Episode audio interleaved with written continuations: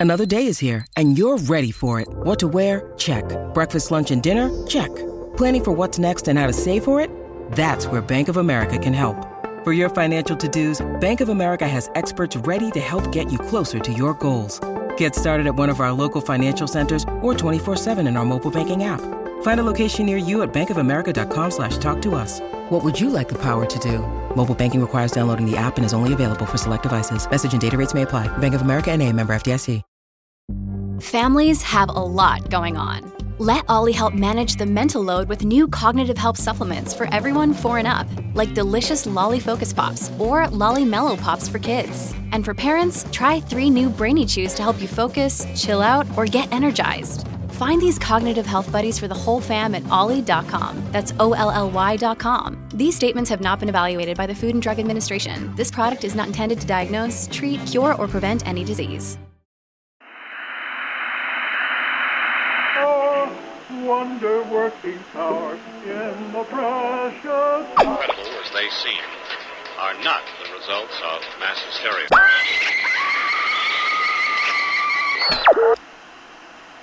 You may wish to adjust the dial.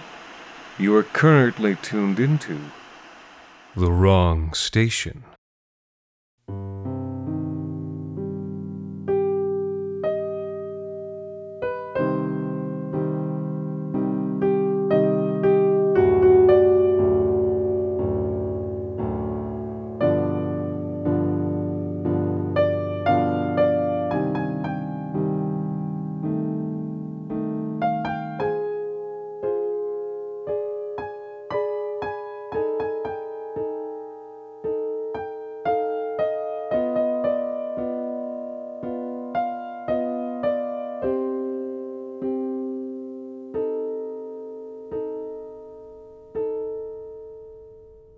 He was a reasonable looking man, and it was a reasonable looking room.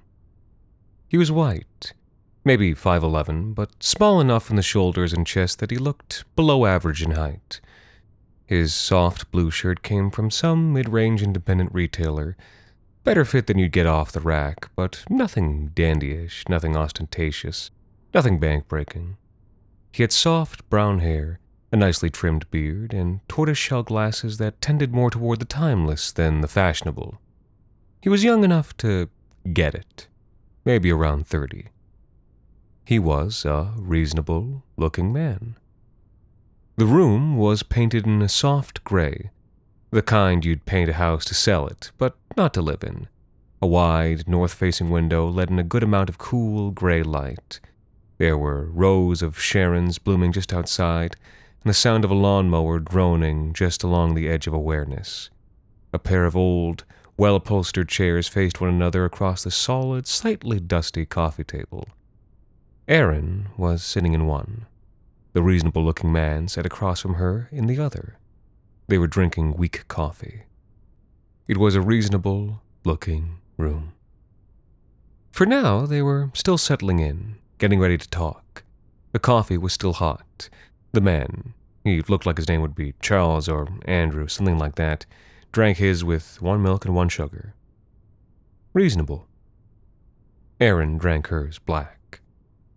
So, Aaron, how are you feeling? Aaron looked down at herself. She was dressed in reasonable clothing chinos and a white shirt, flats. She looked like she was dressed for a job interview. Her appearance alienated her to herself. This wasn't how she dressed. I'm all right, she said. It was an automatic response. No truth in it. Do you know where you are? It looks like my aunt's house in Rosedale. The man leaned back to look around the room the crown molding, the hardwood floor, the pot lights of a recent renovation. Rosedale, he said. That's interesting. It's supposed to be um, neutral setting. I guess the designer grew up in a neighborhood like that. What a surprise.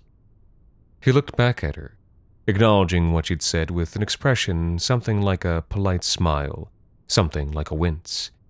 It was the kind of face somebody would make at a party if you said something that they didn't agree with politically, but were too polite to make an issue out of.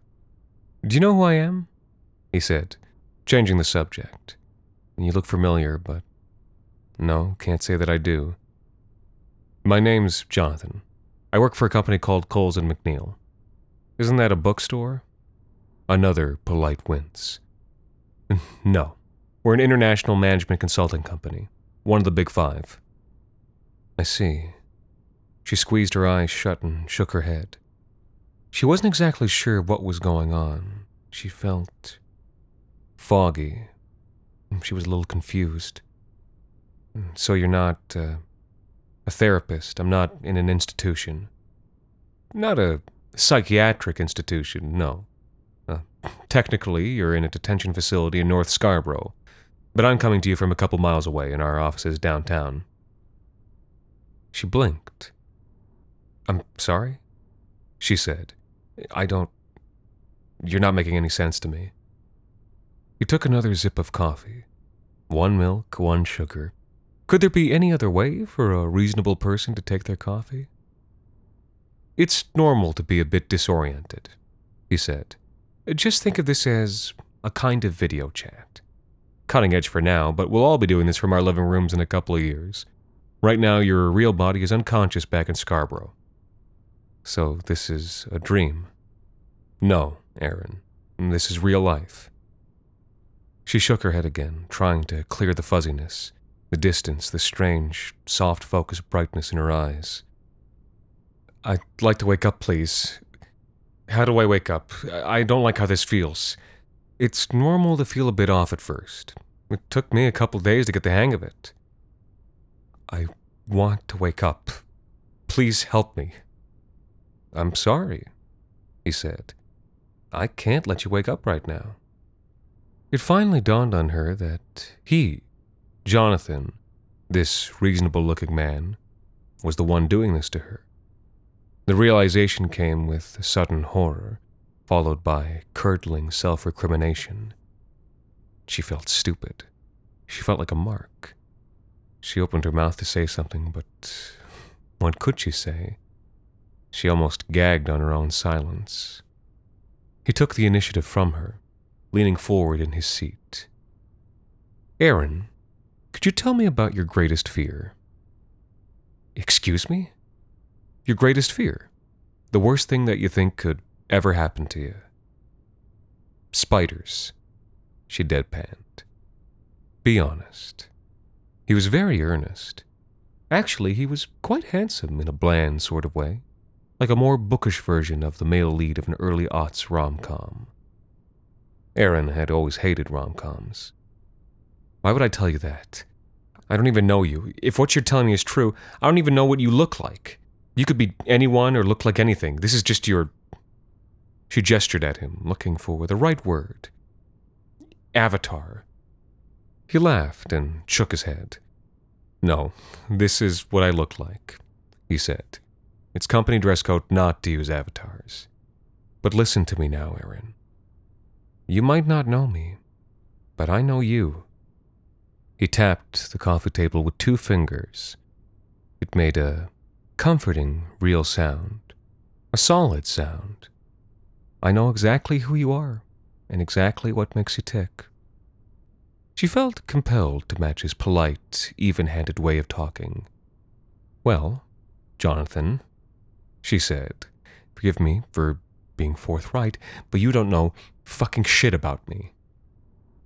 Up until this moment, his demeanor had been perfectly professional, interested, engaged, but polite and professionally distant. Now, though, for the first time, she thought she saw something in his eyes, a kind of gleam. She realized this must be how he actually looked, that some series of cameras must be recording his expressions in real time, otherwise, she would have never been able to see that microscopic lensing of his pupils. But it was there, she was sure of it. On some level, maybe one that he himself was not even aware of. This was a game to him, a hunt, a contest. For all his assumed garb of professionalism, he was enjoying this. You're wrong, Aaron, he said. His voice was unchanged despite that gleam in his eye. I know everything. Do you want me to tell you about your worst fear? Her heartbeat checked. He seemed so confident, but he couldn't really know. You thought about it when I asked you the question, he said. You couldn't help yourself. Nobody could. I asked, and the image popped right into your head. He was smiling gently, like a patient parent, but for that subtle raptor's gleam. And since we're getting your brain scans from the detention facility in real time, our algorithm can analyze the patterns of activity and decode them into images. Bullshit. He shrugged. It's not BS. The technology was pioneered in the early teens, and there's been a lot of investment in it since then, for obvious reasons. But you don't have to take my word for it. He shifted even further forward in his seat until he was perched on the edge, a buzzard about to take flight. I'll tell you what your greatest fear is. He paused a moment. The stuffy silence of the building, the distant, endless drone of that lawnmower rushed in to fill the space before he spoke. It's a box, he said. She recoiled inside. She felt suddenly sick. It was true. He knew. She tried not to show anything on her face, but he could see inside her brain, and from the tiny, the infinitesimal smile at the edges of his lips, she knew that some readout was telling him exactly how she felt. The box, he continued, it's a steel door about 32 inches high, painted white but flaking so you can see the rust underneath. It's located off a metal staircase in a concrete facility somewhere. Behind the door is a little cube of space, about 32 by 32 inches, just enough room for a person to fit into if they really squeezed. But once in there, with the door closed, they wouldn't be able to stretch their legs and fold lie down, stand up, or even take a really deep breath. Do I have all that right? There's a little 2 by 6 inch window of grimy tempered glass in the door, and a grate for food, water, and air so that once you're inside, they can keep you alive. There's a channel in the floor to carry off all your waste, and the runoff from when they come by every few days to hose you down through the grate. Aaron said nothing. Jonathan had only to glance to the side, to some screen that Aaron couldn't see, to confirm that, yes, he did indeed have it right, down to the smallest detail. That's your greatest fear, he said. That someone will put you in the box and lock it from the outside, that they'll forget about you in there for days and weeks at a time, and that eventually your body will mold to the shape of the box, so that one day when they finally do let you out, you'll be just sort of a cube, warped and grown in on yourself, like a tree that's grown around a fence post. That you'll never truly be able to leave the box, because in some important way you'll have become the box. Is that right? She said nothing. Aaron, he said gently, you don't have to deny it to me. I know what I'm saying is true. She licked lips that had gone dry. It's true. Why don't you tell me about it? Some small voice inside her wanted to scream at him, to shout, to jump over this coffee table and knock out his teeth. It would have been pointless. She cleared her throat. Look, Bumble knows you're exhausted by dating. All the must not take yourself too seriously and 6 1 since that matters. And what do I even say other than hey? well, that's why they're introducing an all new Bumble with exciting features to make compatibility easier, starting the chat better, and dating safer. They've changed, so you don't have to. Download the new Bumble now. When you need mealtime inspiration, it's worth shopping Kroger, where you'll find over 30,000 mouthwatering choices that excite your inner foodie. And no matter what tasty choice you make, you'll enjoy our everyday low prices, plus extra ways to save, like digital coupons worth over $600 each week. You can also save up to $1 off per gallon at the pump with fuel points. More savings and more inspiring flavors make shopping Kroger worth it every time. Kroger, fresh for everyone. Fuel restrictions apply. There was a door like that in the apartment building where I grew up, in the stairwell, which uh, we used just because the elevators didn't work. I, I didn't know what was behind it, but I imagined. And it's shown up in my dreams ever since. We were living there after my mom died. My aunt's bachelor apartment with her and me and my dad and grandpa, all living there in 300 square feet. One time, my aunt joked that he and I would have to move into the apartment behind that little door. It was one of those jokes that people mean. I've had the nightmare ever since. Hmm. Jonathan sat back in his chair, nodding with a small, slight frown, like a compassionate shrink. That's very interesting. Thank you for sharing. He paused again the gleam had gone out of his eyes. He'd won. He'd gotten her to talk, and now the game was over. The pause lingered as he tried to figure out how to phrase what he was going to say next. In the end, he decided to state things plainly. We're going to put you in the box, Aaron. Silence the creak of the house settling in the summer heat, a distant drone of lawn mowers paired with the whine of cicadas, the rumble of a far off, idling landscaper's truck. What? There was no question in her mind that they could do it to her. They could do anything to her here. I'm afraid so. There was a genuine, compassionate remorse in his voice. Uh, no. No, please. I'm sorry, Aaron, it's not my choice. We've been contracted to rehabilitate people like you, and company policy says I have to follow the course of action our algorithm prescribes. It's not up to me. Yes, it is, she said. You're the one doing it. Sure. He seemed slightly irritated. But the policy exists to protect clients.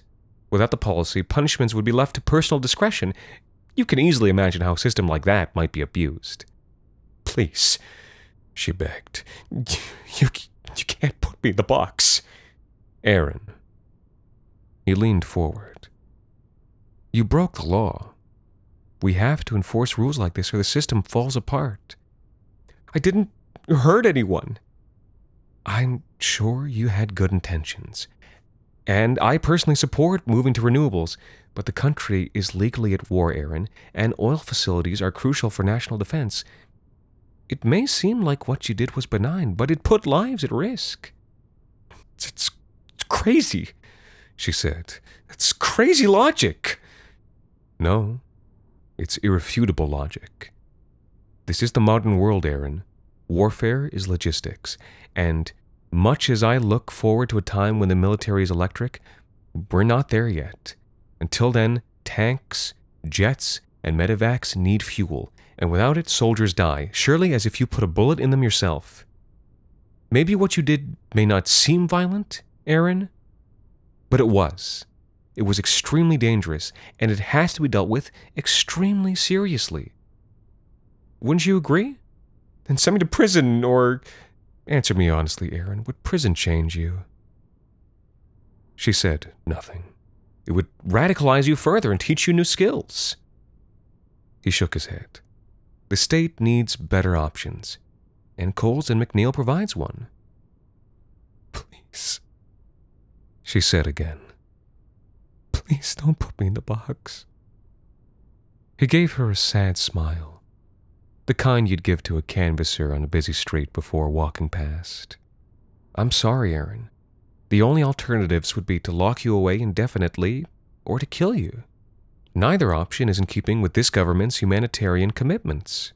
But it's wrong. Please, Jonathan, please, oh God, just kill me instead. Aaron. You know you have to go in the box, don't you? She wanted to cry, but this avatar they designed for her was denied the right to weep. She could make deep sobbing sounds in her chest, but no water came from her eyes. Jonathan stood. He gestured down to the far end of the room, opposite the window. There, through an open door, innocuous against the pale gray walls, she saw an industrial stairway against a backdrop of sweating cinder block walls. And at the elbow of the staircase, just as she'd always imagined, always feared, was the box. Its chipped and flaking door hung open. A flat, damp darkness awaited her therein. You have a choice, Jonathan said.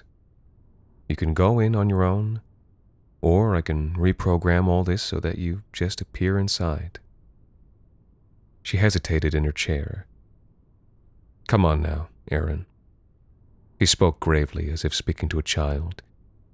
It's time to go now. On some level, you know that's true. She looked up at him a final time to plead, but in his intelligent and somber eyes she saw endless pity, but not a single drop of mercy. She had no way out. She saw his gaze soften as his readouts told him that her brain had surrendered. She stood, and whiter cheeks, though no tears had yet come out. It won't be all that bad, he said. Even though it feels like years and years, that's only subjective time. Out there in the real world, you'll be back at work, back at the mall in only about six months. And that's comforting to know, isn't it? it wasn't. Not at all. But she forced a smile and nodded even though he must have known it was a lie. He seemed satisfied with that response, and chivalrously allowed her to lead the way out the door and into the damp, chill stairwell. There, in front of the box, she lost her nerve. All it did was stand there, open, dark, and cold, but the sight of it made her pulse pound and her head grow light. She stopped, trembling, and felt a loose, cold feeling run through her guts, as if she was about to lose control of her bowels. I know, I know. You don't want to go, came Jonathan's sad and humane voice. He rested a hand on her shoulder, and his touch was firm, warm, and comforting. I wouldn't want to go in either. But you have to go, Aaron. You have to go. And if you go of your own will, I'm allowed to take a few days off your sentence. Wouldn't you like that? Wouldn't that be nice? She nodded, squeezing her eyes tight. That's right, he soothed. That's right. Then, after a moment, Aaron, it's time to go. She gathered up her courage. Not opening her eyes, she crouched and then, putting her fingertips to the cold metal and concrete of the staircase, got down on all fours. She took a final moment in the outside world. Well, in this facsimile of an outside world. And then she crawled inside. Good girl.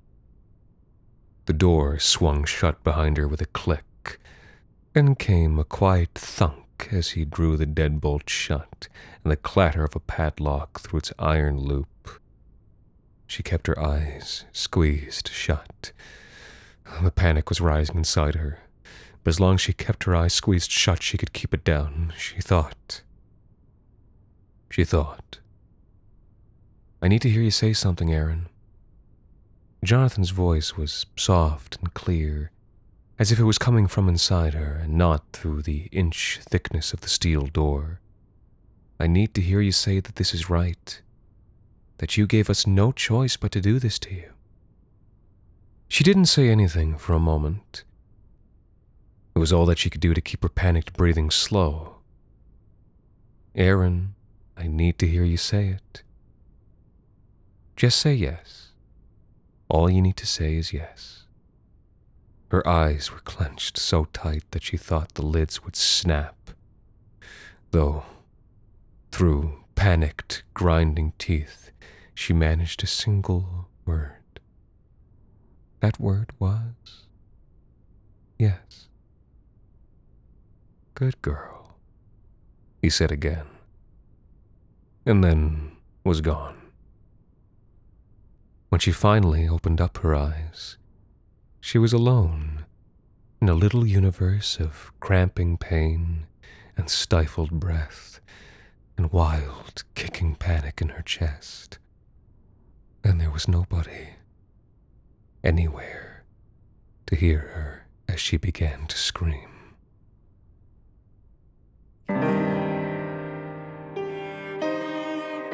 This week's episode, We Have No Choice But to Do This to You, was written by Alexander Saxton and performed by Anthony Botello. The Wrong Station is made possible with the generous support of our listeners on Patreon. Thank you to Anata, Alan Stein, Eric, and Yana for helping us keep the lights, well, off. You can also support us by leaving a rating and review on iTunes, or wherever it is you listen to The Wrong Station.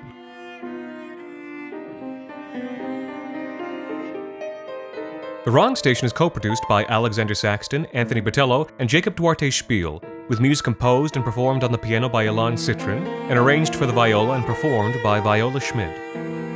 You can follow The Wrong Station on Twitter, Facebook, and Instagram, and email us at thewrongstation at gmail.com. And until next time, thank you for listening.